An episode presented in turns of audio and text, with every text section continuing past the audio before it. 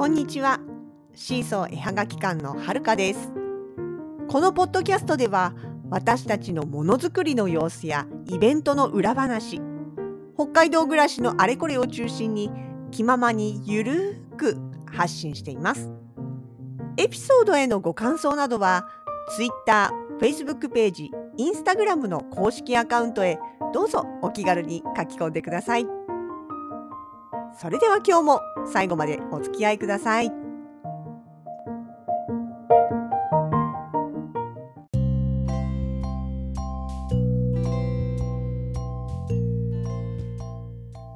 2022年7月の3日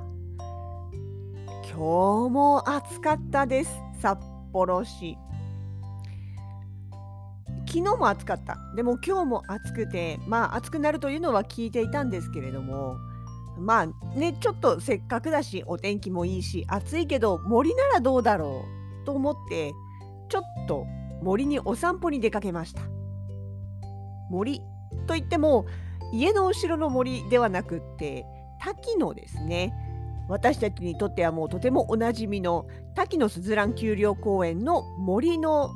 方です森滝野の森口かっていうところから入っていったそうですねあのいつもワークショップとか他のいろいろなイベントをやっている方ではなくってどっちかというともう本当に自然の中を歩いていくコースがメインになっているそっちの入り口ですね。でそちらの方に行きましてそのまま本当に森の中に入っていって遊歩道をねある遊歩道っていうかまあ一応通路か作ってあるのでそこを歩いていきました。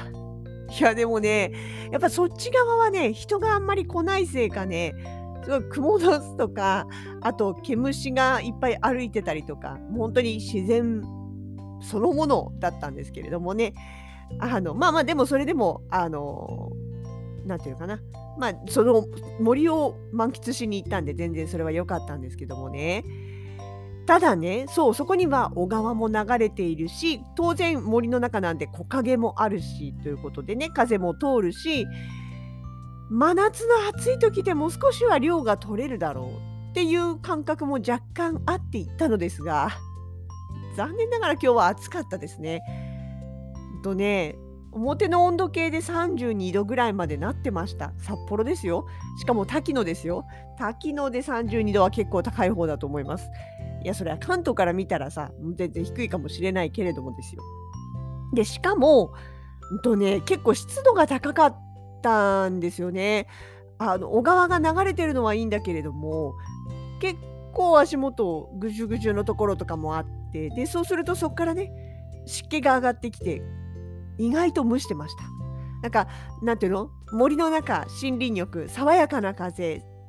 と、なんかそんなイメージあるじゃないですか。どっちかっていうと今日ジメッとしてましたね。むわっとしてました。だからまあまあもちろんそれでも、うんね、アスファルトの道を歩いているよりはもちろん全然涼しいわけで、まあ、なんかねそうあのいろいろな緑の中をちょっとこういい空気を吸いながらお散歩してきたっていう形ですかね。悪くはなかったですよ。本当に。まあ、ただ、涼めたかっていうとそうでもないですけど。まあ、それでもですよ。そんだけ暑くても、北海道の何がいいって、夜になったらちゃんと気温が下がるんです。今日もそう。本当にあの、ね、夜中、夜というか、日が暮れて窓を開けてると、涼しいというか、まあ、冷たい風が入ってくるんですね。特に私たちの住んでいる山の上、山の上というか、まあ、若干町より山の途中中腹にあるので余計に涼しいわけですよね。なので夜例えばお風呂とかに入って出た直後ってやっぱり暑いしせっかくお風呂入ったのにまた汗かきそうみたいな時でもね外に出るとこうスッと冷えて、まあ、それこそあれです。あのなんなんだろう真夏に旅館のクーラーの効いた旅館に入った感覚っていうんですか？ひんやりとした気持ちいい風風はあんまりなかったなでも今日。でもまあまあ空気がねあのさらっと冷えてるんでだいぶこう体力回復気力回復にはなってくれます。ね暑いのずっと続いてその中にずっとさらされてるとさ体休まらないしストレスだよね。あ本当だからなんだろう関東大変だなって思うんだけれどもでもね私あの若い頃っていうか関東に住んでた頃汗かかなかったんですよ。ね、今思えばですよ今思えばなぜ汗をかかなかったかっていうと水分を取ってなかったからなんです。でなんで水分取らなかったかっていうと、まあ、そういう習慣がなかったからというかね私あの変な話ですけど小学校の低学年まであの夜ね粗相をしてたわけですよ。でそうするとねうちの親とかがやっぱり寝る前に水分取ったらどうしてもね夜中にそういうあのおねしょしたりとかするからっていうことで夜のご飯の時にあのなんていうの食事以外の水分って出てこなかったんですよ。例えばお茶だとかお水だとかっていうね。でご飯食べた後にお茶が1杯っていうのはあったけれども食事中に例えば牛乳だとかお水だとか麦茶だとかっていうのはなかったんですよ。でもそれが私は普通だと思ってたからあんまり違和感なかったんだけど今思えば多分そういう理由で水分を出してなかったんですね。で飲む、まあ、習慣もなくそして日中もねその食道がすごい細かったので水の一気飲みってできないんですよ。例えばコップポンと出されてもまあ今だったらできますよ。今だったらできるけどその当時は飲んでもごっくんごっくんごっくんってこう連続して飲めないの。あの何ていうのかな食道多分食道が細すぎて空気が抜けないの。だから溺れた状態になっちゃう。っていうことで一気飲みができないこともあって水分あんまり取らなかったんですよね。別にでもそれだからといって自分的にはあんまり困ってなくてむしろ汗かくとアトピーの傷が痛くなったりする染みたりするから汗なんかかかない方が楽だったんですよ。っていうのがなんか別に自分の中では当たり前でだからといってそう今みたいにね熱中症に注意とか水分こまめに取りましょうとかっていうそんな呼びかけも記憶にないんですよね。あんまり注目されてなかったというかなのかな？わかんないけども。なのでまあそういうもんだと。自分は汗をかきにくい体質なんだぐらいに思ってたんですよね。そんな調子で大学まで行って大学なんかあれですよね本当に真夏の暑い時期だってさクーラーのない教室でさバレエとかダンスとか踊ってたわけですよ。なんだったらあの行動ってその要は舞台のね発表する舞台のとこだってなクーラーなんか入ってなかったからでもその中でね普通にこう1時間とか2時間とか踊ってたわけですよね。まあ、終わってから多少水は飲んだりしてたのかもしれないけどあんまり記憶になくってでまあ確かにその時は若干汗かくんだけれどもちょっと休んでるとすぐさらっと全部肌に吸い込まれていくというか何ていうのかな汗でベタベタっていう感じにならなかったんですよね。まあなんていうかでも、まあ、便利かなぐらいにしか思ってなかったんですけど今思えば結構危険じゃ危険な気がします。で北海道に来てからまあ周りの影響もあって結構まあこまめに水分を取るようになってご飯の時にもちゃんとお水というかね飲むようになってそしたら自然と汗をかくようになったんですよね。そんでだから北海道に来てからね多分45年経ってからだったと思うんですけどあの久しぶりに関東の方に帰った時に友達と会ってでその時もすごく夏で暑かったから汗かいてでそしたらあの友達がね「はあはるかが汗かいてる」って「はるか汗かくようになったんだ。よかった。ほっとした」って言われたの。でその時にええ、と思ったんだけどあでも周りからはそういう風に見てた見られてたのかなと思って汗かかないのはいいけど大丈夫だろうかってこう密かに思ってた人がいたんだっていうことに私は驚いたんですがまあそのくらいだから汗かかなかったんですよね。なんとかなっちゃってたんですよそれでも。けど今はそうはいかないなと思ったのがこれはねえー、っと今から45年もうちょっと前から56年前の話なんですけどもね夏の一番暑い時期に地下歩行空間でイベントがあったんですよ。えー、で場所がビッセ横って言って、えーと、大通り側の入り口入ってすぐのところにある、えー、地下歩の、まあ、広場なんですねで。そこはそんなに広いスペースではないんだけれどもでもあのビッセ横側っていうのはそこそこ風は通る場所でなんですよね。まあ地下歩っていうのはあくまで通路なんでそこは空調は基本的には効かないんですけどもただまああの風は通るっていう場所比較的ねだったんです。でその時のたまたまはうちのブースの配置が大型ビジョンの前だったんですよ。あのね、地下歩行空間って広場がいくつかあって、で、その広場でイベントをやらせてもらうんだけども、その広場には必ず大型ビジョン、でっかいテレビがくっついてて、で、そこでまあね、一日中、そのいろいろ市の案内だったりとか、そういう広告だったりとかっていうのが流れてるんですよね。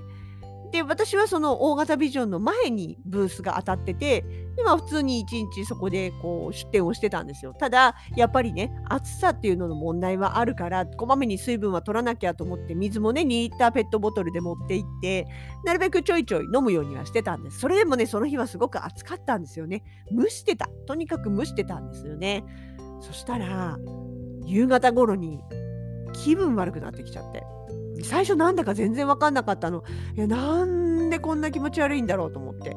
私、あの、お腹下すこととかはまあ時々あるけれども、吐きそうになるっていうかね、上から上げることって、まずまずないんですよ。もう記憶にないくらい、まあ、よもうその昔酔っ払ってっていう時はありましたけど、本当にでもめったにない。まる、なんだろう、お酒以外で上からってないっていうぐらい、全然そういうタイプじゃないのに、その時はなんかすごいあげたくなったんですよね。あ、ご飯中の方ごめんなさいね。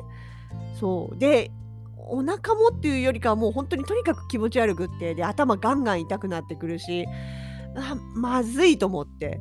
ブースの中にいてさ、お客さんとかいるようなとこでなんかほらね、トラブルっていうかそうそうあったら困るじゃない？だけど、たまたまその日はね、ほのかさんがいなくて、私一人で店番をしていたので、いや、どうしよう、ここで離れるに離れられないけど、でもちょっとこれはいくらなんでもまずいと思って、近くの人にごめん、ちょっとトイレ行ってくるわって声かけて、で、なんていうのかな、もうふらふらしながらみたいな感じでお手洗いに向かってたんですよ。ちょうどその時に、あの、あつ、なんていうかな、後半戦手伝いに来たほのかさんと出会って、まあ、ブースの方は無事に守られたわけなんです。で、私は私で、その大型ビジョンの前を離れてトイレの方に向かってゆっくり歩いてってた時に、風に当たったせいなのか少し楽になったんですよね。その時、ようやくはたと気づいたんです。あ、これはもしや、熱中症ってやつじゃないのかと。あ、そうかもしれないってようやく思い当たったんですよね。結局、大型ビジョンって、めちゃくちゃ熱を持つんですよ。でただでさえ地下法の中でもその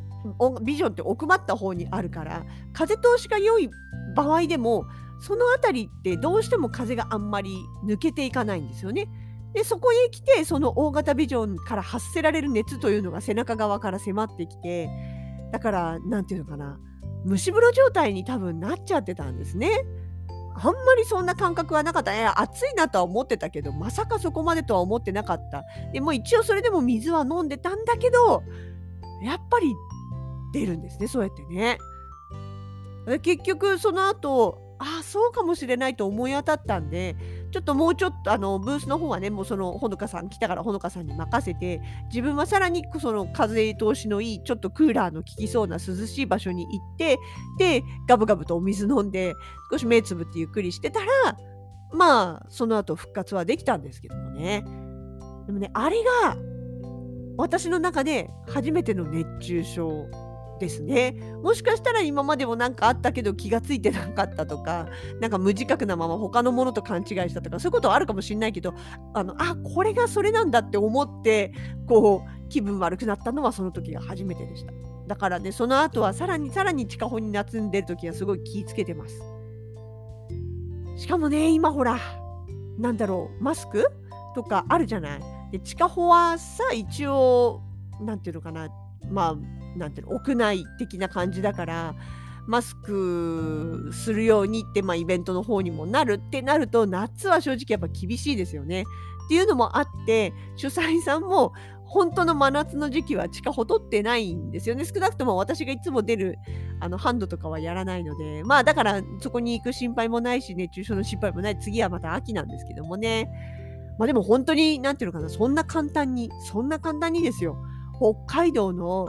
あの、その程度の気温って言っても怒られるかもしれないけど、でも、それでも、やなるときはなっちゃうんですね。体調とかもあるでしょうけどね。だからさ、あの、本当、あの、ここ数日というか、もう1週間近く続いてるんだろうか。あの関東地方とかで今日なんか酷暑続いてるんですよね。40度近いというか40度ってさって感じだけど。あそういえば誰かツイッターで言ってたな。あのどっかのお店の検温のアウトラインが30ダメなラインが37.5度だけど外の気温38度だったらどうしようもないじゃんみたいな。本当だよねと思ったけど。まあでも本当になんかさ殺人的な気温じゃない？その38度。要は体温なんかよりずっと高いってやつ。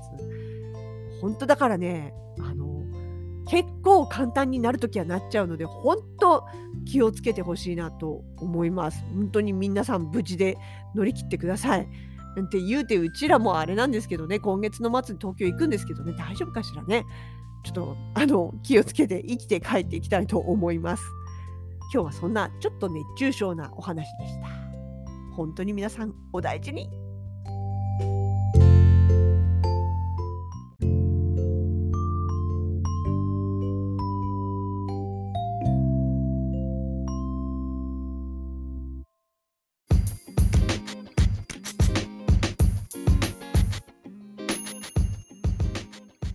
シーソー絵はがき館直近のイベント出店情報です。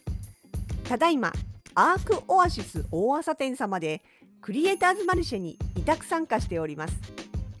雪しずくペンダントの最新作種類豊富なしずく玉キーホルダー夏休み工作にもぴったりなテレビ型フォトフレーム組み立てキットそして夏向けポストカードを出品しております。こちらは7月の19日までの開催です。お近くにお越しの際はどうぞお立ち寄りくださいませ。対面のイベントは7月17日の日曜日。久しぶりのセレクトマーケットです。場所は札幌市民交流プラザ。創生スクエアです。そしていよいよ7月23日24日はハンドメイドインジャパンフェス。東京ビッグサイトに参ります。夏の開催は3年ぶり。張り切って2日間出店にいたしました。ブース番号は K の35です。